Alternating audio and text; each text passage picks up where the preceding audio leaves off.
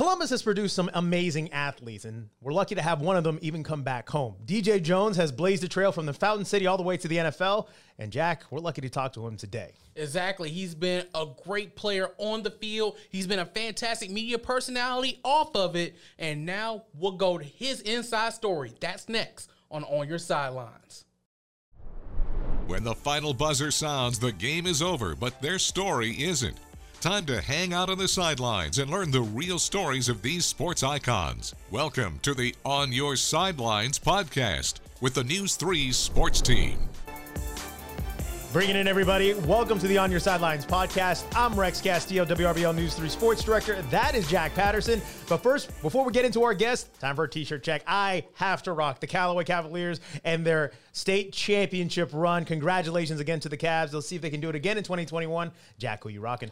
I am rolling with the Eufaula Tigers. Man, you, when you talk about schools here really just been doing great in all different sports, you talk about the Eufaula football team Yep. making deep runs in the playoffs, the, both of Eufaula basketball teams making deep runs, and the cheerleading squad seems to be placing at nationals every year. They could So- arguably be the best squad in that school. They are absolute beasts. So shout out to the uh, Eufaula Tigers, and of course we'll be keeping an eye on them as we get set for football season coming up this summer. Rex, who are we talking to today? Well, we say that we t- we talk to sports icons. I think this is one of the biggest icons we have in Columbus. Ladies and gentlemen, welcome Sports Vision's own DJ Jones. Thanks for joining us. What's DJ. good, fellas? How you guys doing? Man, we're doing good. Lucky doing to have good. you on board, my friend. Pleasure to be here. Pleasure to be here. So, DJ, when we talk about homegrown talent, you are about as homegrown as they come. Going to Carver High School, what was it like playing back for the Tigers? Uh, you know, suiting up on Friday Night Lights for that for that school. Well, it was great, man. It was uh, something that I dreamed of since a little boy. Growing up right behind Carver High School in Buena Vista Estates, and going up as a youngster watching Carver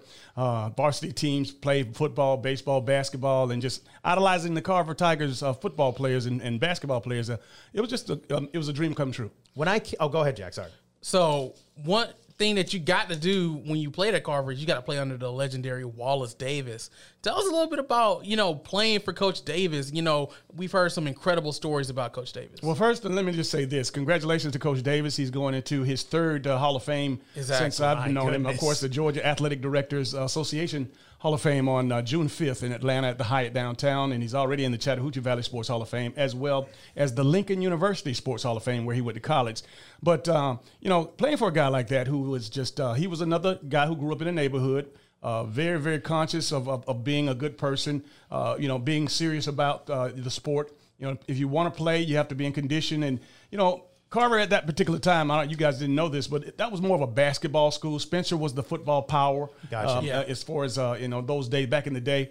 Uh, but uh, Coach Davis, he brought uh, just a tremendous sense of, uh, of a work habit and, uh, and a, a tremendous sense of, of pride in the game. And uh, he taught me so much more. And uh, again, I had some great coaches coming up in Little League as well as in, in, in middle school. But however, Coach Davis was one of the best that I've ever had. You've been a part of some great football rivalries uh, from at every level, but how special is it playing in the Heritage Bowl? Well, man, I tell you, it was just a tradition. My mom and dad both graduated from Spencer, so I knew the love of Spencer. So uh, again, Coach Davis uh, played in, and played it uh, and graduated from Spencer. But uh, it was just a, you know a tremendous rivalry, and uh, you know we uh, we didn't fare as well as we would have liked because I think I don't think we won but one out of the four of my year uh, four years in high school. However, uh, but you know it didn't matter. It's kind of like Georgia Georgia Tech. It didn't matter what the records were, e- you know, even though it was at the beginning of the season. Uh, but uh, it was just that that rivalry and that pride, and you know that game that, that just meant so much to the neighborhood. Absolutely. And you talk about, you know, being a product of that neighborhood, Vista Estates, you know, how just when you talk for those who may not be aware of, you know, what Carver what Car- the atmosphere and the tradition of Carver High School football is all about. Just take us kind of inside of, you know, just the spirit and the passion. You know, every time I go up there, there's always some, you know, always the community always coming around and t- trying to take care and root on these boys. Well, it has a lot to do with the neighborhood. I mean, the school on the hill. That's what you. That's what On you, the you- hill. You hear it affectionately known as on the hill, and uh, you know the people in the whether it's Buena Vista Estates, uh, um, Buena Vista Road, Annette, Annette Terrace, Carver Heights, East Winton, all the, the surrounding neighborhoods of Carver High School. Most of those people that Carver Carver is their school. It's just like the University of Georgia or Alabama to, to most or Auburn. uh, George, uh, George Washington Carver High School is the is the thing, and uh, you know whether they play freshman games or on campus basketball games, the community they, they, they show up and show out. Yeah. It's just a tremendous sense of pride, and uh, and I, am glad I was a part of it. No matter what sport you go to, Jack, I don't know about you, but every time you cover a Carver home game, it yeah. is a lot of fun to it, cover. And the crazy thing, Rex, it's been like that for a long time. DJ talks about when he was there. Like I spent a lot of time at yeah. Carver too. I have family that went to Carver and played for Carver, so this isn't nothing. This isn't anything new. This, this is a long-standing tradition. Yes, yes, indeed, man. I tell you, just proud to have an opportunity to come back and serve this community. Not only Carver High School, now the whole you know Bi City Chattahoochee Valley area is something that I have to obviously pay homage to. And you do a great job, and we'll get we'll get to that chapter for sure. But as as you leave the, the campus of Carver High School, you head to Athens. What was it like, and how? What was recruiting um, like when Vince you got to get to play for the legendary Vince Dooley? Well, I, I you know what I would be uh, remiss if I didn't share this. You know, the ten year, or excuse me, the four years of my high school career, freshman, sophomore, junior, and senior year, Carver High School. We didn't win four games, believe it or not. I was wow. an All American, All City all state and was one of the most highly recruited players in the state. However, uh, you know, recruiting uh, on that hill, I think it kind of opened up at that point in time. That was the era, beginning of an era. It had been some other guys that had gone off to big schools, but I think I started the era of, uh, you know, the University of Georgia and, and, and, a lot of the other institutions coming in to Carver and really not just uh, recruiting our athletes because of our record and our program, because you know, if you have a dynasty, you guys have covered sports here for a oh, while, yeah. and you know what the deal is. Usually teams with great tradition and culture, those are the teams that usually get the most highly recruited athletes. But it was a special place, as I told you, and uh, being at Carver and having the, the uh, you know, all the SEC schools come in, all the ACCs come in, and even some schools from out west. Yeah. And uh, of course, uh, up uh, in Wisconsin, which was another pipeline for uh, George Washington Carver High School. It was tremendous, man. I, I was I knew I was pretty good after you know my junior year. I had you know set a few records and uh, was an All American, and, and so the, the, the, the letters came, and the recruiter stayed uh, on campus from Clemson to Florida State to Auburn, Alabama, Georgia. But Coach Vince Dooley, uh, I just had a special place for the Bulldogs, and growing up watching the Vince Dooley show, and uh, you know that red and black man is something, it's just something that you just, you know, once it hits you, you, you can't get rid of it. Absolutely. So, what was your first impression when you walked on campus in Athens? It was uh, pretty exciting. I had been there a couple of times with visits, but uh, to be amongst the recruiting class, the 1980 recruiting class, which obviously featured Herschel Walker, but we also had uh, a lot of other players to include uh, Freddie Gilbert, Terry Hoage. Uh, the list goes on and on, but uh, it was just a tremendous time coming off of a year where the University of Georgia 1979 team was really a, was a bad year. They got the mm-hmm. butts kicked, and um, you know, a nice blend of senior uh, talent uh, or, that crossed over with the, our freshman, our talented freshman class, and I ended up uh, winning a national championship in my first year. After all of those losses, as I mentioned before, in high school in four years, didn't win ten games. My first year in college, we were undefeated, twelve and zero, oh, and a national champion and SEC champion. What was that like? To I mean, you sure your background wasn't a whole lot of winning, and then you're on top of the college football world. That must have been amazing. It was amazing. It was amazing. But again, I, I just attribute that to my my faith, my parents, uh, of course, Coach Dooley having the faith in, in, recruiting me, and being a quarterback, a backup quarterback on that uh, national championship team. After a lot of people thought that uh, Coach Dooley was wouldn't give me an opportunity to play quarterback. So playing in the SEC back in those days, you know, compare comparing it to you know what it is now, you know, just how insane was it to be playing the kind of you know the blue bloods? You know, you're playing teams like Alabama, uh-huh. Tennessee, uh-huh. and you know South Carolina. You play, you know Florida. Yeah, you playing all those teams. What was it like playing in those rivalries? It was just, it was a dream come true. I mean, obviously my first SEC game on the road up in Knoxville against uh, Tennessee, Shit. and over hundred thousand fans. You know, and here I am, a you know little eighteen year old freshman, and uh, we go up in uh, into the Neyland Stadium, man, and uh, you know we pull off this uh, tremendous victory led by uh, my classmate Herschel Walker. What was it like playing with Herschel? It was absolutely fantastic. You know, it was a, it was a great thing being a classmate, but I was even more of a friend. So, yeah. and I don't know, you guys probably seen the pictures that you know when he won the Heisman in 1982, his family and uh, got to, of course, he, Herschel selected two teammates and his family to go with him for the week and a half, two weeks that we spent in New York, uh, um, honoring him at, at the uh, Heisman celebration, and I was one of the one of the two teammates, myself along with Chris McCarthy, and it was sensational. We have a conversation uh, periodically. I talk to him maybe once a month or so, and sure. Uh, you know, he's still Herschel, and although he, the polit- political ramifications of his support of Trump, you know, really has put a, a damper on some of the uh, some of the things he's, he's accomplished. And I let him know that, you know, man, just just be Herschel Walker, leave the politics alone, man. I, I just I hate taking the beatings after he's done so much for the university, so much for Georgia, Yeah. as far as uh, you know the state. And uh, you know what, he he's going to be Herschel, man. I think he's going to accept this challenge. And politically, right now, I think he might he might have got, been you know drunk In some hot water, yeah, yeah. Yeah. So after your time in Georgia, you had the opportunity to go play pro.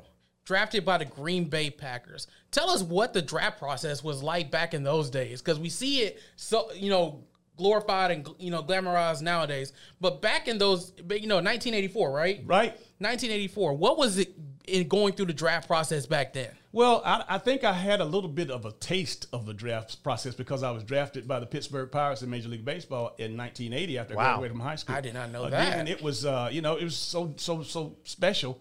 But uh, you know, again, I'll tell you. Uh, I, I, by the time I, the folks decided to, at Pittsburgh to take me, and they told me, "Hey, look, we want to take." I said, "I'm going. I'm going to play college football. I'm, I'm not going to consider the, the opportunity." And they said, "Well, look, you know, I got taken in the 17th round by, by Pittsburgh. They told me they would have taken me in the fifth round, and uh, the, in, the, the financial package would have increased. But like I said, didn't take it. Never looked back. And uh, but the process at Georgia, man, it was just a tremendous after a tremendous career you know, having an opportunity to play in the Senior Bowl first and foremost was uh, was just a treat, and that was a special special time for me because I would have probably had an opportunity to play in the National Football League had I not played in the Senior Bowl. Sure. but uh, the Senior Bowl definitely put the spotlight on me because you know as well as I do, the top players in the country uh, get play, to play in the game, and then they're coached uh, by the uh, NFL teams, and all the Yeah. scouts and coaches from all over the league come down to Mobile, and there it's like a, a three a three or four day affair. But uh, Terry Hoage was an All American safety, and uh, Terry was was supposed to play in that game, but he was over at the Hula Bowl the week prior, and he twisted his ankle, and the folks called Coach, Coach Dooley and uh, told Coach Dooley to replace him. So Coach Dooley called me and said, "DJ, you uh, you- would you like to go down to Mobile play in the Senior Bowl?" Well, you know, he didn't have to ask me twice. I was already packed and headed down. But I say that to say this: when you get down there, I had uh, three first round, well, actually two first round cornerbacks, Mossy Cade out of University of Texas, Leonard Coleman out of Vanderbilt, and Tony Lilly was a second rounder uh, from Florida. He was at safety, and I was replacing Terry Hoage, and I Yeah. probably would have, been, would have been a free agent. But during the drills and during all of the, the sessions of practice, I was able to, you know, they couldn't tell, uh, you know, if I was a first rounder or, or, or a second rounder because No I was able to, you know, to, to practice well, to do well. And then I had a great Senior Bowl game, and all of a sudden my name went, you know, came up out of the ashes, and I came up on the on the draft boards. Went to the combine. We had two combines at that particular time, Yeah. one in Indy and one out in Seattle. Okay. Okay. And uh, did well at the combines, and never knew the Green Bay Packers were going to take me. I thought maybe San Francisco or might maybe uh, who- Dallas. Mm-hmm. Yeah. Because I heard, got more information and, confer- you know, and, and, and letters and, and calls from them. Uh, but was fortunate enough to be drafted by the Green Bay Packers um, in 1984. Not a lot of football players know what it's like to play on Sundays, but to play for one of the flagship organizations in the NFL, the, one of the historic franchises in the NFL, what was that like? You know, the funny thing about it is that when you're actually living it and you're in the moment, you don't realize how, Sure. You know, how much uh, that means. Again, now I picture myself and you think about all the nostalgia, all the legacy, the culture of the Packers, and um, but while I was playing, obviously I knew it was a special, it was a special place because like every every monument, uh, on, you know, on every inch of the doggone complex was one, about one of the great Packers, you know. But uh, it was a special time, a special t- city, you know, in a small town, and one of the few, the only team that doesn't have uh, a sole owner. Uh, the team, the region, uh, just uh, embraces you. And again, you know, I grew up as a little boy wanting to play in the National Football League, and the Packers made that dream come true. Lambeau Field. Frozen tundra. Is- yeah, uh, What is that atmosphere like playing on game day? Man, it's it's it's it's just uh, man, I could pitch myself. It's everything that you see on these old highlights, and you hear the vo- the deep voice of the of, of the NFL. Then Right. they talk about the frozen tundra, but man, a lot of great days, a lot of great times, a lot of great players. You know, from James Lofton, uh, uh, uh, uh, Lynn Dickey, the quarterback there, Paul Coffman, John Jefferson, uh, Eddie Lee Ivery, uh, Ezra uh, Ezra Johnson the names that go on and on, man. But uh, again, a special place and a special time in my heart because I was a, you know, I grew up, you know, as a, you know, a young man in Green Bay after leaving the University of Georgia, being there for several years, and uh, uh, you know what? I've, I've been back one other time, but it's on my bucket list to go back to a game and to go back and uh, kind of, you know, walk back through the the, the, the, the town, go through the streets of uh, Green Bay. Even though I've heard that they, it's still small town Green Bay, but they have so many more um, features as far as hotels and casinos. Well, they need to give this man an, an invite. I'm just saying. Exactly, right? now, it's one thing to, to play on Sundays, but it's another thing to also get some tremendous success on Sundays as well. You go to the Denver Broncos, yes, help, help be a part of an AFC Championship team. What was that like? It was absolutely uh, fantastic. Uh, my homeboy uh, Dan Reeves from right down in Americus, yeah. Georgia, was the head coach. We had, of course, John Elway, and uh, we had the three amigos. Uh, that were those were John's receivers. Vance Johnson, uh, Ricky Nattiel, and Mark Jackson. Man, and uh, they were special. But even even with the the, the, the Denver Broncos uh, football team, I had a couple of uh, classmates. Winford Hood was offensive lineman. Clarence Kay was a tight end, and Freddie Gilbert uh, was uh, a defensive lineman. So I had some familiarity with the Denver Broncos because these guys were a part of our 1980 national championship recruiting class. So now I know the game didn't turn out the way that you guys envisioned, mm. but you gotta talk to me about being able to go to a Super Bowl. Yeah, yeah, that was special. It was really special, and uh, to have gone and played in a national championship game at the Sugar Bowl, yeah, and to have the opportunity to play, and we were playing at Jack Murphy Stadium at that time out in San Diego, mm-hmm. and uh, you know what? The historic part of that was that Doug Williams, the first African American yes, MVP, exactly. Super Bowl starter, uh, we, you know, I was rooting for Doug but uh, but I but I wanted that ring, and uh, you know, but it was just it, it, was it was a great. It, we, we you know we jumped out ten nothing, you know. I thought, man, boy, it was gonna be easy, but you know, Doug found put his Superman cape on and sure did threw for a gazillion yards, and then uh, the, the one hit wonder Timmy Smith ran uh, for uh, 250 plus yards, and my goodness, and uh, we went home packing. When you look back at your playing career, do you have a favorite memory or a favorite teammate that you know, maybe some people would have uh, maybe a like hidden treasure memory or something like that. You know what? When you played with Herschel Walker in high school, in college, I played with a guy by the name of Lester Mahone in high school. I always talk about Lester, even though I, you know, from the college, college to the pros. But from Lester Mahone, Herschel Walker, to playing against Bo Jackson and guys like Marcus Allen and and and and the, and the likes of uh, Tony Dorsett and Walter Payton, you know, those i mean it's too many to I, mean, I can't pick out one because again it, it, it's just uh, i never dreamt that i would well i can't say I, I, never dreamt it but i just didn't think it would become a reality and to have the opportunity to play not only against and with these greats of the game all these fantastic venues around the country uh, to be able to go to these different cities and uh, all because of football and uh, you know that, that that's special so i, I can't answer your question not because sure. i don't have one moment uh, because again three sec championships a national championship and an AFC championship. Wow, I mean that's hard to pick. Jack, that trophy case is pretty full, and he just rattled off. He just rattled off a what a top ten list of NFL running backs of all time uh, that he's played against. Casual, just casually out there. That's yeah, that, amazing. That's incredible. So once your playing career is over, what was going for through your mind as far as like, okay, what's next? Because you know you have a lot of players who often don't know what's next after you know their playing career ends, whether they plan it or where the league plans it for you.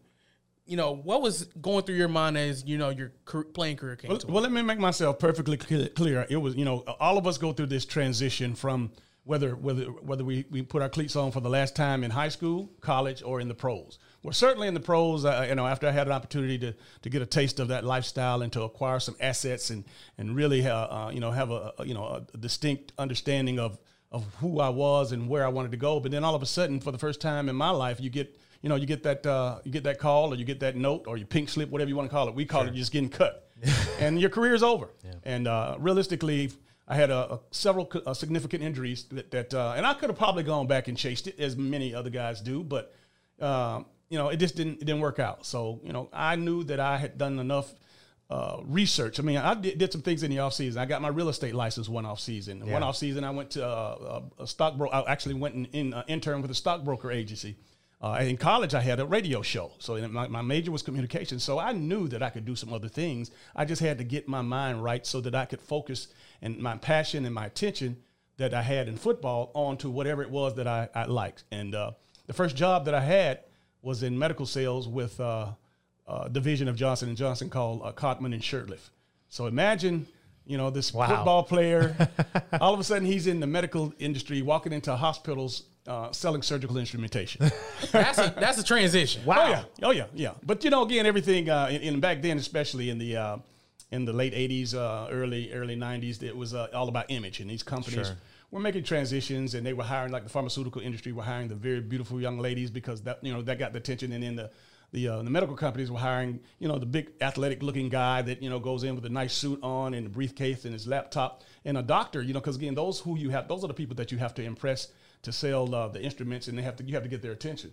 And, uh, you know, because if I walk through the hospital or any other athlete walks through the hospital, doctors are, are brilliant in their own right. You know, if you talk about neurosurgeons, orthopedic uh, spinal specialists, you know, it's not going to take a, it's going to take a whole lot to get their attention. If they see a football face or a sports figure that they thought they might have seen or heard about, if that, whatever that is to get their attention, boom. And that, that was the uh, philosophy of the companies back at the time. That's why I got that shot. Wow. So, and then you transition, and uh, you know, eventually you go into the, a very successful TV career. He's actually had my chair, and so I'm just trying to like fill those shoes. Still trying to do that. Man, you've already ran, ran those shoes over. DJ, thank you. But what was it like for you to be at you know at, at that level to be in Atlanta, but also to be WRBL sports director and then reporting on on kids who who are you know playing at Carver, playing at Spencer? What was that like? It was absolutely a, a dream come true. I thought that my, you know, I thought I had to picture myself because of the professional football career, but to grow up on television in your hometown, I mean, that was special in its own right. And I tell you, I couldn't have done it without the, a great cast of people. Again, you guys work with them, a couple of them now, and uh, Teresa Whitaker and uh, Phil Scoggins. And Mitzi Oxford was our weather weather Yeah. uh, meteorologist, and uh, again, they were they made it really, really uh, wonderful. They made it easy. Again, I have to give a, a, a big shout out to uh, Phil uh, Bill Hartman up at uh, WAGA and Yeah. WSB in Fox Atlanta. Five. Yeah, yeah, yeah. He was. Uh, I did uh, the first three weeks on the job. I had to go up and shadow him because I had never read from a teleprompter, never shot a camera, uh, n- didn't edit any video. So you were green, green. I was green. I was a radio guy, and I had Gotcha. in, in the in the I captured my radio show at that time. I did a show with a guy by the name of Mike V, and we tore it up. I mean, it was like we used to call it the Oprah Winfrey of sports talk radio. Oh, Lord. So he was it was good cop bad cop. I mean, he'd come in. And he's a no- he was a northerner from you know up in the Boston area and white guy, and he would come in with his you know his whatever it was. He and then I'd come in and I just come out right after him and you know just clip his wings because again it was just it was just bizarre and it was like lightning and, and thunder. But we made a name for ourselves in the community in the Chattahoochee Valley. And to be honest with you, the uh, general manager at the time of WRBL was a fan of our radio show. And uh, it was some changes made here. I think the, the, the station had been bought and sold, and Yeah. new management came in. And that's when he came in. I got the ch- opportunity to come over. And uh, that's what he, he said. He said, Look, I want you to bring that energy to my uh, sports department. And you know what? Growing up on TV, and, you know, again, that was funny. I, I used to be nervous as hell.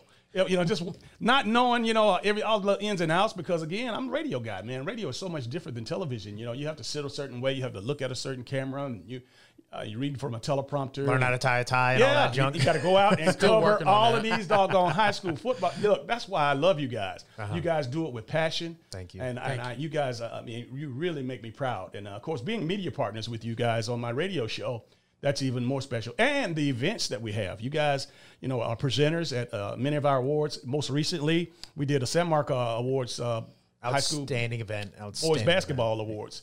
Very, very nice, and uh, glad to see. Yeah, yeah, I mean, but you guys are there, and when you guys, when we do the football uh, luncheons down at St. Luke, you guys come up as a tag team tandem, and uh, look like you guys have a, a doggone uh, had, rehearsed the act already. It's a lot of good chemistry, and Exactly. honestly, it's just it's Jack dealing with the the hyper bunny Easter bunny that I am, as, as he's dubbed me a couple times. But yeah, just he's blessed with patience to deal with me. Jack, go ahead. Oh man, the blessed is the key word, Rex. but you've so you've been in this road, and you s- you know I didn't know that your major was communications at UGA. oh yeah, Um, but and I think I just said AGA instead of UGA. that shows you where you where you have full disclosure. I'm just coming off a vacation. Coming off the beach and right into the studio, baby. exactly. But um, so was this all was communications always a passion of yours growing up, or was you know where did when did you start you know kind of finding your love for communications? Well, Dale Williams, most of you know my partner in Yes, uh, at Sports Visions. Of course, he, uh, of course, I want you guys to say a special prayer for him because he's still recovering from, uh, you know, the stroke he had when he was on the ventilator after COVID back in uh, December of last year. And uh, you know, we, uh, I miss him. He, you know, he's been, you know, he's been uh, at home, um, bedridden for ooh, the last four or five months. But he and I grew up together, next door neighbors at University Estates. We practiced uh, everything we saw on television, whether it was football games, ba- uh, baseball games, basketball games. We would watch it, and then we would go out in the in the, in the field, in the yard, and, and, and do it. And but one of the things that went a little bit further with me is that I would emulate all of the announcers on television. Oh, You no know, those, kidding. those were the days of uh, Howard Cosell and Irv Cross, and you know, so I would you know be in the mirror in between and you know going in the yard playing ball, and I'd have a stick, mop, broom, whatever was was suitable as a microphone, and I'd be doing going back and forth in the mirror. So I started early, early on. I knew that I wanted to to do broadcasting.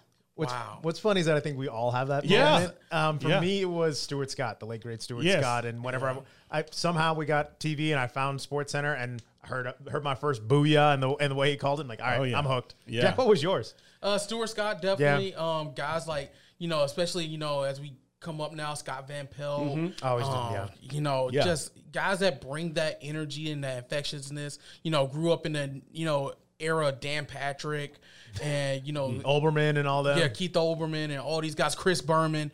You know, just growing up in that era of guys and then you know as i grew up you know you start like i said scott van pelt and then you look at guys like gus johnson and you know people like that you Yeah. know that's you know you imitate i be i've been there dj Yes. you know being there in the mirror or watching a game and putting it on mute and calling it you know i'm a new so i'm a news nerd self-professed so i know exactly where you're coming from Yo, this this news nerd stuff goes deep with Jack, y'all. I have been so impressed. But um, back to you, DJ. You you spent some time in TV, but then you decide to actually come home and start Sports Visions. When you sat down with Dale and, and just some other partners, what was the initial like? What was the elevator pitch for Sports Visions? Well, uh, to, you know, to be honest with you, I had, I had already been home. I had done the stint at WRBL, uh, and then I had also uh, started. I was the vice president of uh, football operations with the first arena football team here, the Columbus War Dogs. And Dale was uh, t- he was working in, in his church in, in his church ministry, and he was tasked to go out and find uh, out how to get. Uh, the, the, the, the church a television show. Okay. So he, in, the, in the midst of that, he realized that you know, in putting that together and watching me do five five minutes of sports, which was uh, you know a lot of times you know sport when the news needs time they come and cut you from cut it from sports. So you know a lot of times they'll get frustrated in that that you know okay you just you're not on long enough. So he would uh, he made the pitch and said, look if I find if I put a show together um, would you and get some sponsors would you be interested in partnering with me? I said by all means, and that's you know since 2004 August of 2004 we hadn't looked back. Man, that that's incredible. And so first things first, you just dr- dropped in this nugget that you were part of the Columbus War Dogs. okay. No, You for- have to be careful with DJ, y'all. He just drops nuggets all the time. So fir- first thing I got to know is what was it like work? Because they, they were in. For those that don't know, they were in the AF2, which was the at the time Arena Football Developmental League. Um, what was it like being a part of that franchise? Man, it was great. It was great. We had a great uh, owner uh, from Birmingham, Ed Randall, who was a very wealthy uh, guy who came in and bought a franchise and placed it here in Columbus, Georgia. He uh, made Mike Salmon, another former broadcaster, the general manager. Uh, after the first year, I think they went 0 and 16, and uh, and uh, you know, then I got a phone call that said, uh, you know, he wanted to not only have somebody local involved, but he wanted to have somebody that knew football. And okay, of course, I was transitioning from you know WRBL, and and, and I'm still doing radio. Um, but, but I took the took the position, and uh, man, I tell you, it was a great experience because you know not only were we able to do uh, you know the play by play in the uh, in the in the color, Mike Salmon and myself, uh, or actually no, Mike Mike did it. Uh, that was some some of the things he had done, but.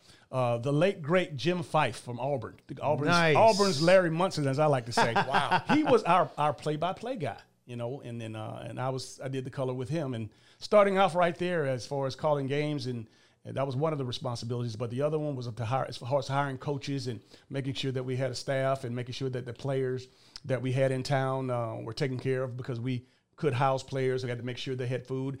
Uh, they had uh, job opportunities as well. So it was just a plethora of things that I, just thoroughly I enjoyed. Wow.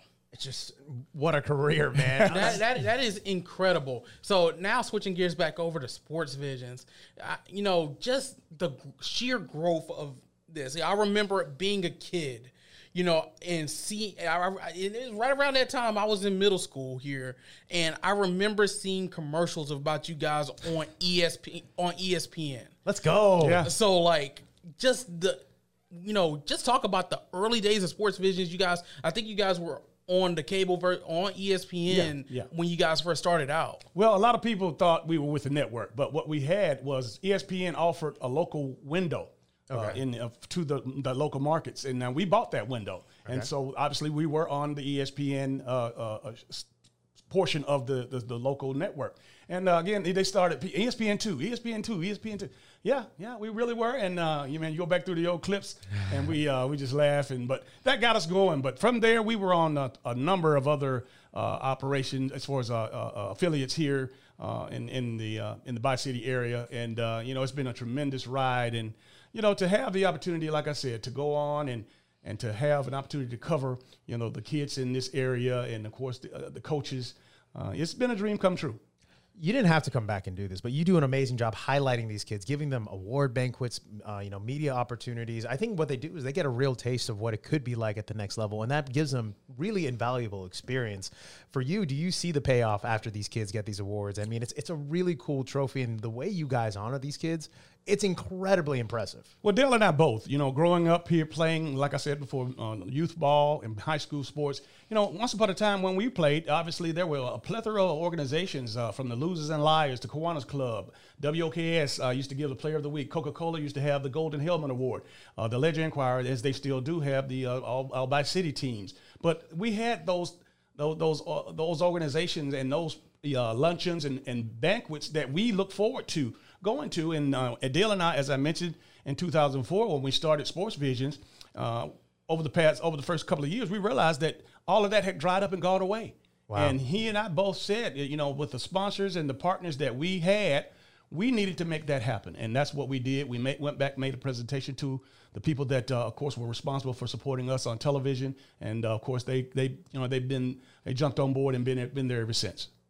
So, one thing that has been kind of a hallmark of these banquets and stuff you do is the guest speakers. And the guest speakers you have had are like a who's who of, you know, greatness when it comes to sports. You know, you've had Nick Saban, you've had Dabo Swinney, you've had Sam Mitchell. I mean, It's not scrubs, y'all. It's I not mean, scrubs. It's, it's incredible the, the the the star power you've brought down here to Columbus, man.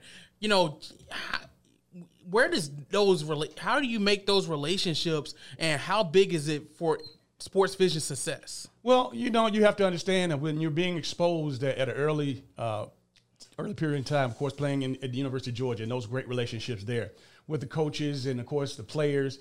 Uh, you know, it started out, you know, in the first uh, four, five, four, five, six years of uh, the, the uh, annual high school football awards luncheons. You know, we started with Kevin Butler, who was a teammate of mine at the University of Georgia, and Kevin just happened to have been the all-time leading uh, scorer in uh, college football, and of course, the all-time leading uh, scorer with the uh, uh, Chicago Bears. He was our first speaker. Wow. David Greene, the wing and quarterback at that time in University of Georgia history. Steve Wallace, a three-time Super Bowl uh, appear, uh, blocked for Steve uh, for uh, uh, Joe Montana, played at Auburn, was all conference. These were friends. Jeremiah Castille, our Yes. hometown Yeah. hero, uh, of course, they stand out at the University of Alabama, a captain, team captain with uh, Bear Bryant. Uh, played with the uh, the Tampa Bay Buccaneers. Brentson Buckner uh, was another one in the early years. And again, and then once it got to a point where we got on a roll, now you got to keep in mind this area that we, we, we you guys have the pleasure of covering. This is a hotbed uh, of, for football player. This a Very hot- much so. Y'all, I learned that quick, fast, and in a hurry after Trying my first you. year. So a couple of players, uh, you know, were basically uh, again. It didn't take long. Mark Richt was the first that uh, tapped into it. He was, he was, at, he was in his tenure at Georgia, and uh, Mark basically said, uh, "DJ, can I come to the? Can I get involved?" I said, "That's sure. What, whatever you want to do." It's Mark Richt. Of course you can. exactly. and uh, Mark came down first, and uh, he saw it, and then he came again, and then he, he spoke, and uh, from there, uh, the floodgates opened because again, you know, you when you got 30, 40, 50, 60 of the top high school football players in the Tri-City area, you know, again, this is a, easy for a head coach to say, I'm going, I'm going, I'm going to talk to, you know, 40, 50 of the best players in that area. Not only that, the 20, 25 of the head coaches, head football coaches are going to be in mm-hmm. that room too. So it was just a no-brainer. And from from there, like I said, Mark Richt, then we got, uh, I think, Gus Malzahn and got Nick Saban. He's been here at twice, actually. I, I was about to say, Yeah. Nick, Nick, un- he understands networking. Yeah. That man understands it. Um, but uh, Nick was here in 2015 and 2018. Dabo, he came and uh, made uh, uh, made uh, a, a, fuss about, hey man, why am I on the tail end? Because Kirby had been here before him, Nick had been here twice,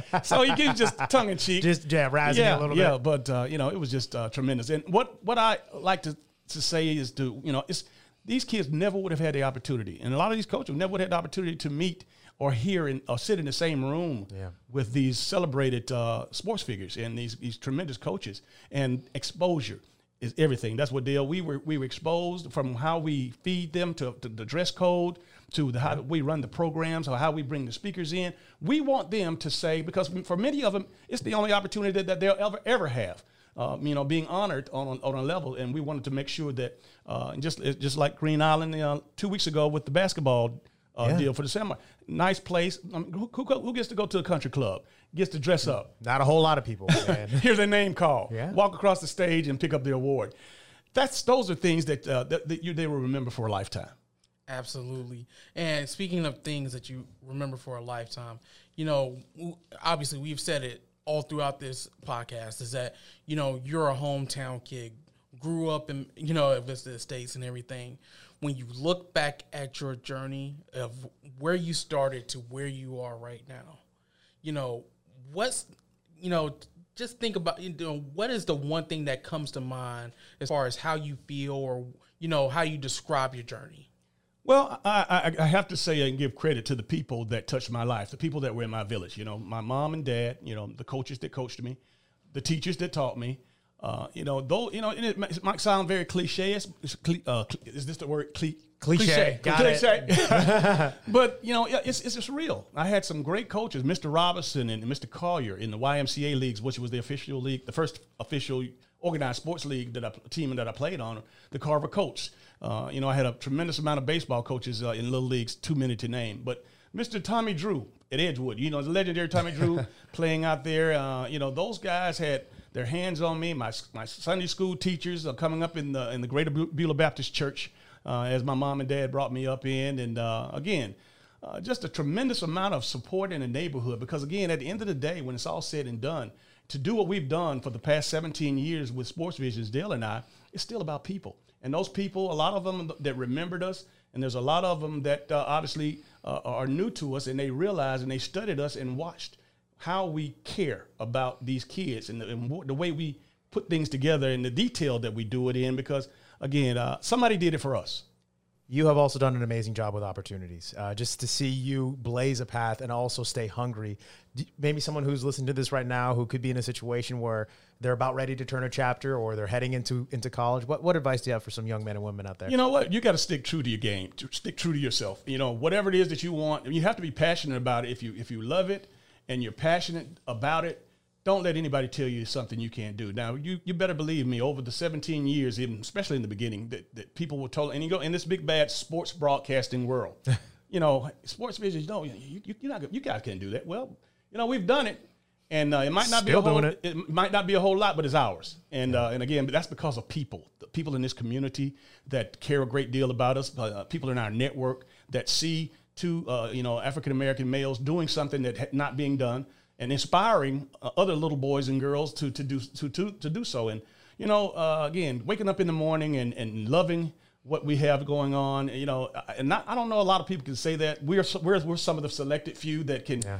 You know, be happy and know that we wake up in the morning doing something that we love. But you know, I thank God for the opportunity. I thank God for the favor, and uh, we're going to need continued uh, blessings and, and prayers to to to move forward because there's so much more the Dale and I have to do. Now, I don't think that he's going to be down much longer. He's it's in the it's uh, it's in the cards. He's going to come back, and he's going to be back sooner than later. Can't wait for that comeback. Yeah, I cannot wait for that. You know, we had, one thing we've talked about Dale, the relationship that you two have. You grew up with each other.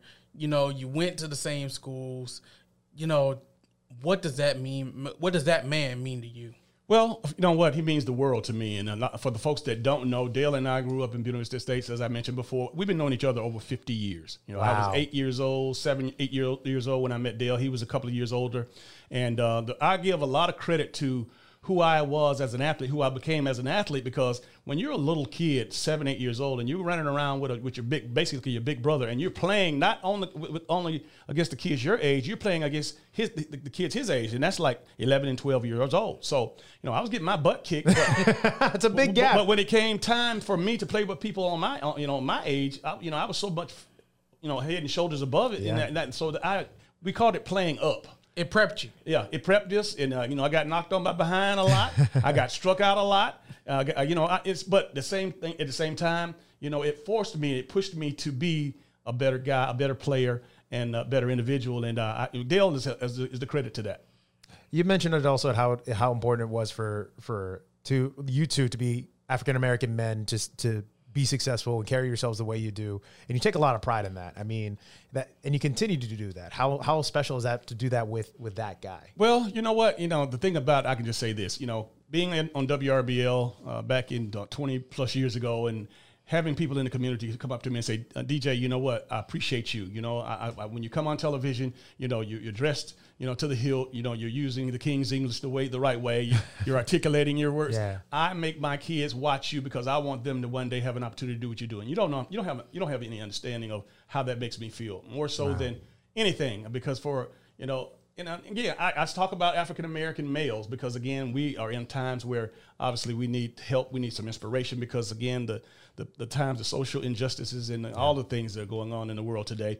You know, just to see a positive uh, figure. Uh, in you know in, in front of your children you know in front of uh, in front of each other so that you can inspire and know and I'm doing something that not a lot of people are doing hell 50 years ago DJ Jones or any other African American uh, couldn't come on television couldn't come on you know, but here it is you know we have a show and we've been running now 17 years and you know hopefully we'll run for another 17 years radio platform television platform we got a magazine the platform and of course we do the events uh, this is this is you know God's favor ain't fair, man. I mean, I know you don't. It, it's been amazing.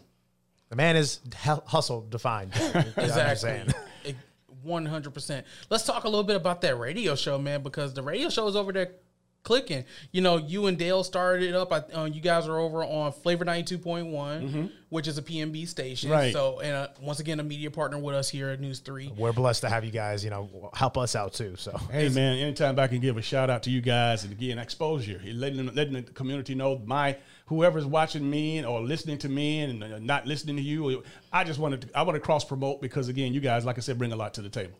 Well, appreciate that. But you know, you guys bring a lot to the table too. Obviously, the show, you know, you start off with you and Dale, and obviously with everything that Dale's been going through. You know, uh, your producer, um, Thrift Behringer, has kind of stepped in, and you know, you guys are still rocking and rolling over there. Yeah, let me just say uh, thank you to Thrift. Thrift has uh, he's an incredibly talented young man, and uh, I tell you, he has stepped in quite admirably for Dale. And again, Loretta Rose, another young lady who has done a tremendous job of filling, you know, fill, I call it stepping in and filling in the gaps Yeah. for Dale. And uh, with the award show, most recently the Female Athlete of the Year award show that we did uh, on in back in April.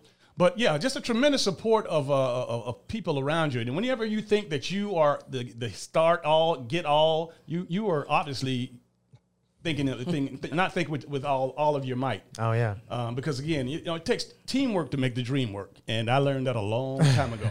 you know, I might be the front guy or the pitcher, but it's a lot of people that uh, are filling in. But I got, I got, you know, when you talk about the radio show, I have to give a big, big uh, shout out to uh, to Jimbo Martin, who is the owner of the uh, PB, uh, PMB Broadcasting. He had been watching, as many people watch, you know, and he they saw us grinding, they saw us digging, they saw us with our head down, and I say us dealing out with sports visions and the things that we uh, we're doing in the community. And you know, we had an opportunity, uh, you know, several years ago, and we met with him, and he was the, uh, you know, he's one of the biggest fans. He's uh, he believes in what we do, and not only on this radio, but the community events, how we honor these kids and other individuals with the uh, community service awards.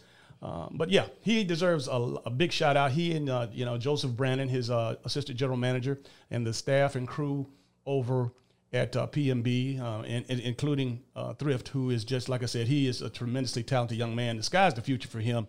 Uh, keep your eyes on on Thrift Barringer. He's he's a special one. He definitely is. One thousand percent agree. And the, the, chemistry you guys have on there is outstanding. But for you, also for you, I, you kind of like a head coach also with Sports Vision to identify talent, to give talent an opportunity.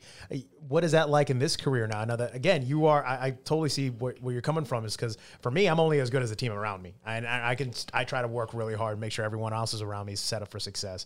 But for you, what is that like to see to tag a guy like Thrift and Miss Loretta and all that to just see them flourish in their own right. Well, again, I go back to my upbringing, my parents, because ego can can, can, can, oh, yeah. eat you alive. You know what? You know, when you recognize talent, you know, when you want to be the smartest guy in the room, you obviously are not going to be the most successful. I'm, I'm not afraid of recognizing talent. I know and I and I and I identify with it. And if, if I can get them to join my team, by all means, I am because I don't profess to know it all. You know what yeah. I mean? I just I know that there's so many other things that people can add to the team.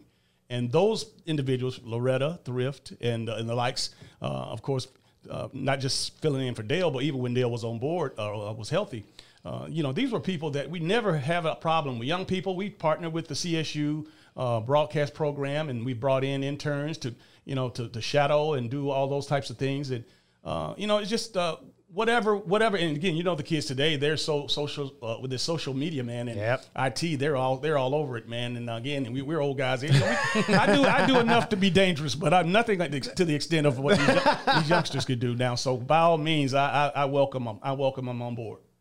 Sports Visions has been a lot of places, yep. and you had the one thing I, I I remember from those days, and I see it all the times in the commercials that you had that you had is that you guys have been covering college football. You've covered major Georgia games. You've covered the SEC championship. You've covered Atlanta Hawks games. You've covered stuff all over the place. What's been the one place that you've covered doing sports visions that kind of just stands out as like, I can't believe we are here.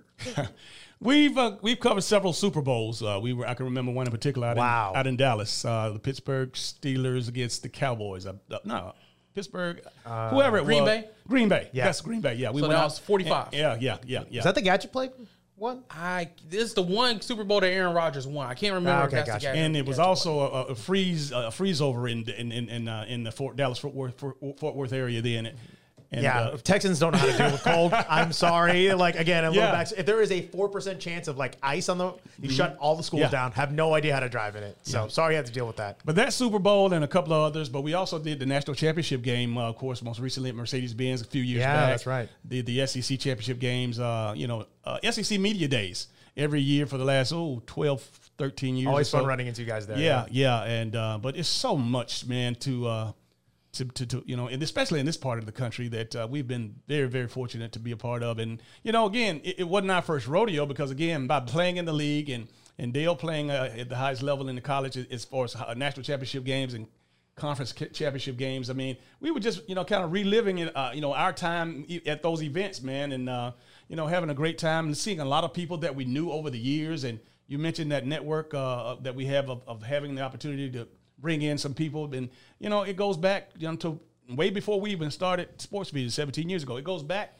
to our collegiate careers back yeah. in the in, in the 79, 8, well, for Dale 79, 78, 79, me for 80 to the 83. what would you tell young DJ who's practicing broadcasting in the mirror with a broom to where he is now to owning sports visions, going through the journey, just how incredible is that? What would you tell a young DJ? Well, you know, I would tell him to to really just chase your dreams. Again, uh, I, I, see, you know, I played every sport football, baseball, basketball. If I got my lesson and did my chores, my parents gave me the opportunity to do what I wanted to do. There you go. Of course, and that, and that was just a part of the discipline, a part of growing up and maturing. But uh, just, you know, you know, whatever it is, you might be an artist, you might be a, a, a you know, you might be a, a scientist, but you don't have to necessarily be an athlete. But this was really what I would tell them also. You don't have to play the game to be a part of the game. I mean, look at what you guys do as a, you know, as, as, as a sports anchor, as a, as a, as a reporter, you know, as a news director, a sports director. Uh, you know, they got camera people, they got uh, all kind of producers, uh, researchers. With these networks, man, there's so many different ways that you can you can, you can be in the game. Of course, and even on the medical side, from trainers to uh, a physical therapist. So yeah, every opportunity. Uh, don't don't don't get discouraged because because if you if you love sports, there's more than enough ways to be a part of it. And uh, I, w- I would definitely let not only my, uh, you know, the, the inner DJ in me, but, but I want the kids today to know that, uh, yeah. again, uh, that's, uh, and again, a lot of kids have earned, earned uh, paid their way through college, college by, you know, of course, being a trainer or a manager or, Yeah. or, or, or, or, a lot of other things. Yeah, you see that nowadays. You know, especially I've seen this. I don't know about you, Rex, but you know, in recent signing days we've covered where we've seen yeah. equipment managers Yes. getting scholarships. We've seen trainers getting scholarships. Like there are so many different ways to get to that point, and you're absolutely right. You know, take it from a guy who's a baseball reject and a former tennis player on the high school level. Uh, and Rex, I know you. Uh, Rex, I know you were a basketball player in high Stop, school. stop growing at five eight. Couldn't Played above, we played above the rim though. Uh, uh, well, the, if the rim was a Fisher Price rim, absolutely. that, that, that's exactly where my game was at. Oh man, I could I could foul with the best of them, and I not play. I tried to play defense. I played baseball, absolutely terrible hitting the curveball. But yeah, I think definitely is that uh, that really rung true was that uh, you can still be a part of the game, and we. You know, we try to model ourselves to have good energy and be passionate about it because I think just with the what you said too is that just because they aren't the Dallas Cowboys, you got to cover them like they are because it's right. a big, big deal to them. And you guys, again, I, I, we sit back and we're just so impressed with what you guys have done. It, it really Again, I, I don't want to sound redundant, but again, uh, you know, you guys are, you know, hey, forget about me. You guys, uh, I want I want folks to realize if they don't already you know, recognize the, the the amount of, of work you guys put in, the, the amount of passion that you have. You guys genuinely love it. You know, oh, I mean, yeah. really, you love it. You can hear it in your in your in your broadcast. You can hear it on the radio when I'm talking to you, and we're from all of these remote locations around the southeast. Man, I mean, it's it's a great thing. Man, we, we um, like I said, we we appreciate it, man. There's a love fest here going. on. but but I go back. There's one thing that we hadn't talked about. I wanted to get to while we still have a little bit of time left. Is you have done so much. You actually got to be a part of broadcast at Sanford Stadium. I remember you used to do some stuff for Channel Two in Atlanta. Oh, yeah. Talk, talk because this is back when they used to televise some of the uh, UGA games. Yes. What was that like? Man, I tell you, it was incredible, and I'll tell you how I got on board. Back in 2010, uh, Damon Evans was this uh, athletic director at that time, and Damon was wanting to diversify the sports bra- uh, the radio broadcasting team. So I had been in the business, uh, and he, you know, they, they they they keep up with me regardless of whether I want them to or not. But they fo- they follow me, and and they, you know, and, and he asked me to come on board, and I was actually a part of the uh, game day broadcast, uh, the pregame show uh, with of course, uh, Scott Howard and uh, Eric Zeier. I was a defensive analyst, and I came on and during the pregame to talk about the opposing team's defense and Georgia's defense, and Eric did the offense. And in between time, you know, Kevin Butler has a show that he hosts. I was I was like a Swiss Army knife. I would they would put me in to whatever, but it was I was very fortunate to have opportunity to be the first African American uh, broadcast radio uh, radio broadcaster with the uh, Georgia radio broadcast team, and man, it was plethora. What, uh, in that deal, uh, you know. Bob Neal, the great Bob Neal, would call Yes. Georgia WSB. This was before the SEC network. Yeah. Oh, yeah, yeah, yeah. And uh, we would do several Georgia games. The spring game, I, I would do the uh, signing day broadcast with Chuck Dowdle, where we do the signing day right there in the facility, and they, you know, all the the the, the, the signees come through the uh, fax machine and all. the- The whole nine yards. I mean, it was great, man, and I and I had been part of it really intensively up until the, you know before the pandemic, and of course uh, when that hit, it shut everything down. But you guys, uh, and I'm gonna I'm gonna let let you hear it here first, and whether I, I get the gig or not. Chuck Dowdle has stepped down as the uh, football Yes. sideline reporter, and uh, I understand my name is in the hat. So Good luck. Hello. yeah, Good luck, man. It's going to be amazing. We're Me. praying for you. Yeah, absolutely. yeah, win, lose or draw, uh, hopefully a win. that would just be another uh, you know ice a piece of icing on top of the cake. And That resume, man, And I mean, and the the line, the list of people that he's worked with over there. I mean, Scott Howard, the voice of the dogs. Yep. You're talking about Eric Zeier, a great quarterback for UGA, and Yep. the, the play on the color analyst on the games. You talk about Bob Neal. Absolute legend. You talking about Chuck Dowdle, who was a legend in Atlanta sportscasting, and then was part of the UGA broadcast for so many years. Amazing DJ. I mean, First of all, that he told you that news nerd stuff, right? Told you about that. Told you about the news nerd thing, right? Yeah, yeah. But Loran Smith as well as Neil Hondo Williamson, those are another. Yeah, couple of- absolutely. yeah, yeah, those it was it's incredible, man. But like I said, you know, if if if, if and again, I plan on being around, around a long time. But if the clock stopped right now, man, the world didn't owe me anything. I thank God for a, a tremendous opportunity to do what only I, as a little young nappy headed boy. in- I love in- how he describes in- himself that in Buena Vista Estates, man, just on the block up there, just trying to, just wanting to make my parents proud, wanting to make my community proud. And uh, I think that uh, I, I can say that I have, but I still have a whole lot more in me, Mm-hmm. and uh, and and I, hopefully I will have opportunity to continue doing what we're doing. And see, I see a lot of me and you, DJ. because you know a lot of our stories are similar. You know, you grew up in Vista Estates. I grew up in East Columbus. Okay. Yeah. You know, trying to, you know, and just wanting to make the community proud. Yeah. And there's a, a lot to be said for that. And you know, Rex, I've had this conversation with you about being able to be in your hometown and trying to make a difference. I'm just along for the ride, y'all. I'm just along for the ride. No, you're not. You make You are the sports director for just- I just- I just point people in the right direction, and hopefully things work out. Uh, gotta uh, as we wrap up here, just gotta ask though, uh, as you know, still passionate about your dogs. How do you like where they're at right now? I love it. I love it. I think Kirby has done a tremendous job of getting uh, the, the, the, the, the talent in. The depth is, uh, is, is such. JT seems to be the guy at the quarterback position, Man, doesn't he? Can throw it all around the yard. So you know, again, uh, just uh, it's now or never, man. I mean, this is the Yeah. time is now. I can 100% agree with that. Because with Bryan Harsin down there in Auburn, he making a big splash in uh, at least the transfer portal, and of course, Coach Saban being Coach Saban. Yes. I think again, knocking on the door right there. It, it's it's really great to see that this community, especially the dogs. Are, are, are rising, and I'm sure you would you want to see another national champion. I mean, not, as great as the ni- 1980 Yeah. championship was amazing. Right, but right. Re- I'm- about ready for another one to come. to Ready for another one, but again, this this season this, against UAB, the second game of the year, Yeah. we're going to have uh, our uh, 40, 40th uh, reunion for the national championship team. It was, it was initially kidding. scheduled for last year, but Right. it canceled Yeah. because of COVID. But to get all of those uh, those guys back together, man, and again for this is uh, uh, this year is as prime as it is for the team. Uh, to possibly win a championship, we're going to know learn a lot about ourselves in uh, up in Charlotte. I believe it's Yep. September the fourth. It's gonna be great. But great. even It's if they're not successful, uh, they still have an opportunity again to to, to, to do win the SEC and uh, and then still be in, in contention. Yeah, absolutely. I mean, that if even if you lose a Clemson, you're not out of it by any stretch. Uh, how do you stay motivated, DJ? You've done so much, and you still have so much more to Well, do. you know, again, just just enjoying life. I like people. I like you know, I just like good conversation. I like you know doing things and, and doing doing good deeds. I like making sure that I'm an example for our, our student athletes. I like being a, a resource for our coaches. Because the coaches have been so such an integral part of my life, and uh, you know whether you know you do have coaches that are you know seem to feel a certain type of way, and they they're and that's you know territorial left is what I'm saying. But listen, I'm a resource. I don't I don't want to coach your kids. I just want to help your kids, and and, and I tell them that every chance I have, uh, get get to to talk to them. But again, with uh, you know my knowledge where I've been, you know, it's not a whole lot, but you know I think it's a little bit more than most. And um, hey, call me. I'm there for you. Amen to that, DJ.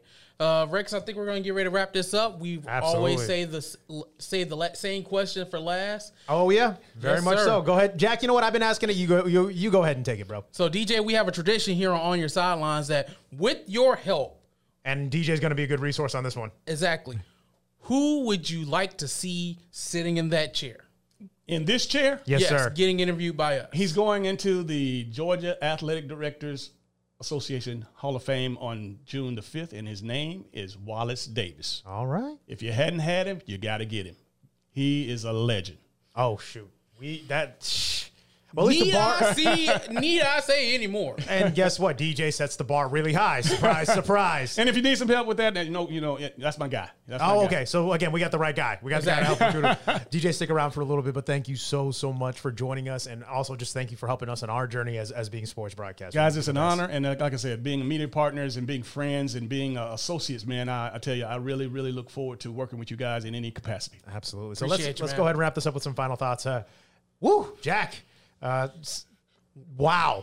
I mean, DJ Jones has done so much in this community, continues to do so much for this community. And when you brought it up too, I was about to draw the parallel that you guys have similar journeys, Jack. How, how great is it to, to, to learn where DJ's path was from and where he's going now? I mean, it's kind of surreal, man. It's you know just seeing somebody who's done what you're trying to do.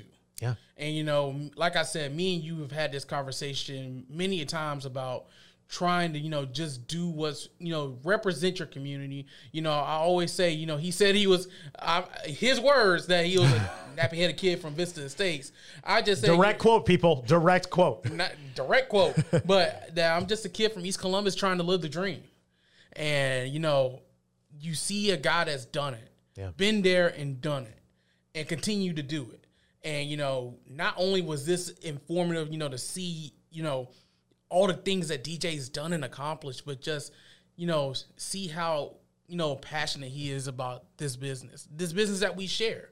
And man, it's just, it, you know, Rex, we have a saying about another thing that me and you have in common that's professional wrestling about how there's never been a bad one of these. Yeah. Certain things. Yep. Seven episodes on your sidelines and seven fantastic episodes. And that's just that that's just how the amazing people we get to talk to. But before we head out and you know tell you all about everything, we also definitely want to sh- uh, continue to pray and have our thoughts and prayers for Dale Williams, uh, Yeah, uh, an amazing human being who's battling some tough stuff right now. Comes from a great family. His son actually worked with us for a little while.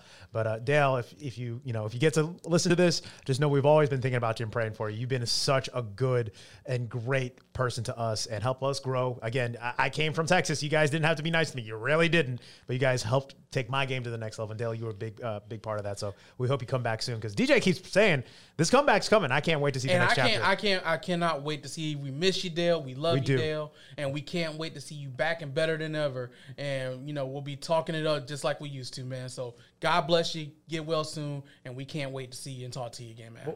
Time to wrap this up, Jack. Uh, of course, you know what, Dylan? Let, let, let's let the people know where they can find us on the podcast. Hit that music, Dylan. Let's wrap it up. Rex, where can they find us? Well, guys, you can always watch the On Your Sidelines podcast right here on WRBL.com. Of course, eventually we're going to get these episodes on Spotify, your Apple Podcast, and Audible. I promise you, we're working on Working that. on it, people. It's a lot of red tape. I promise you it's going to happen. But of course, we're going to share clips of this and then a direct link on our social media pages. Jack, where can they find us? Yes, we're gonna not screw this up this time. There we go. This on Twitter. Rex is at Rex Castillo TV. I am at J Patterson TV. You can follow us on Facebook as well.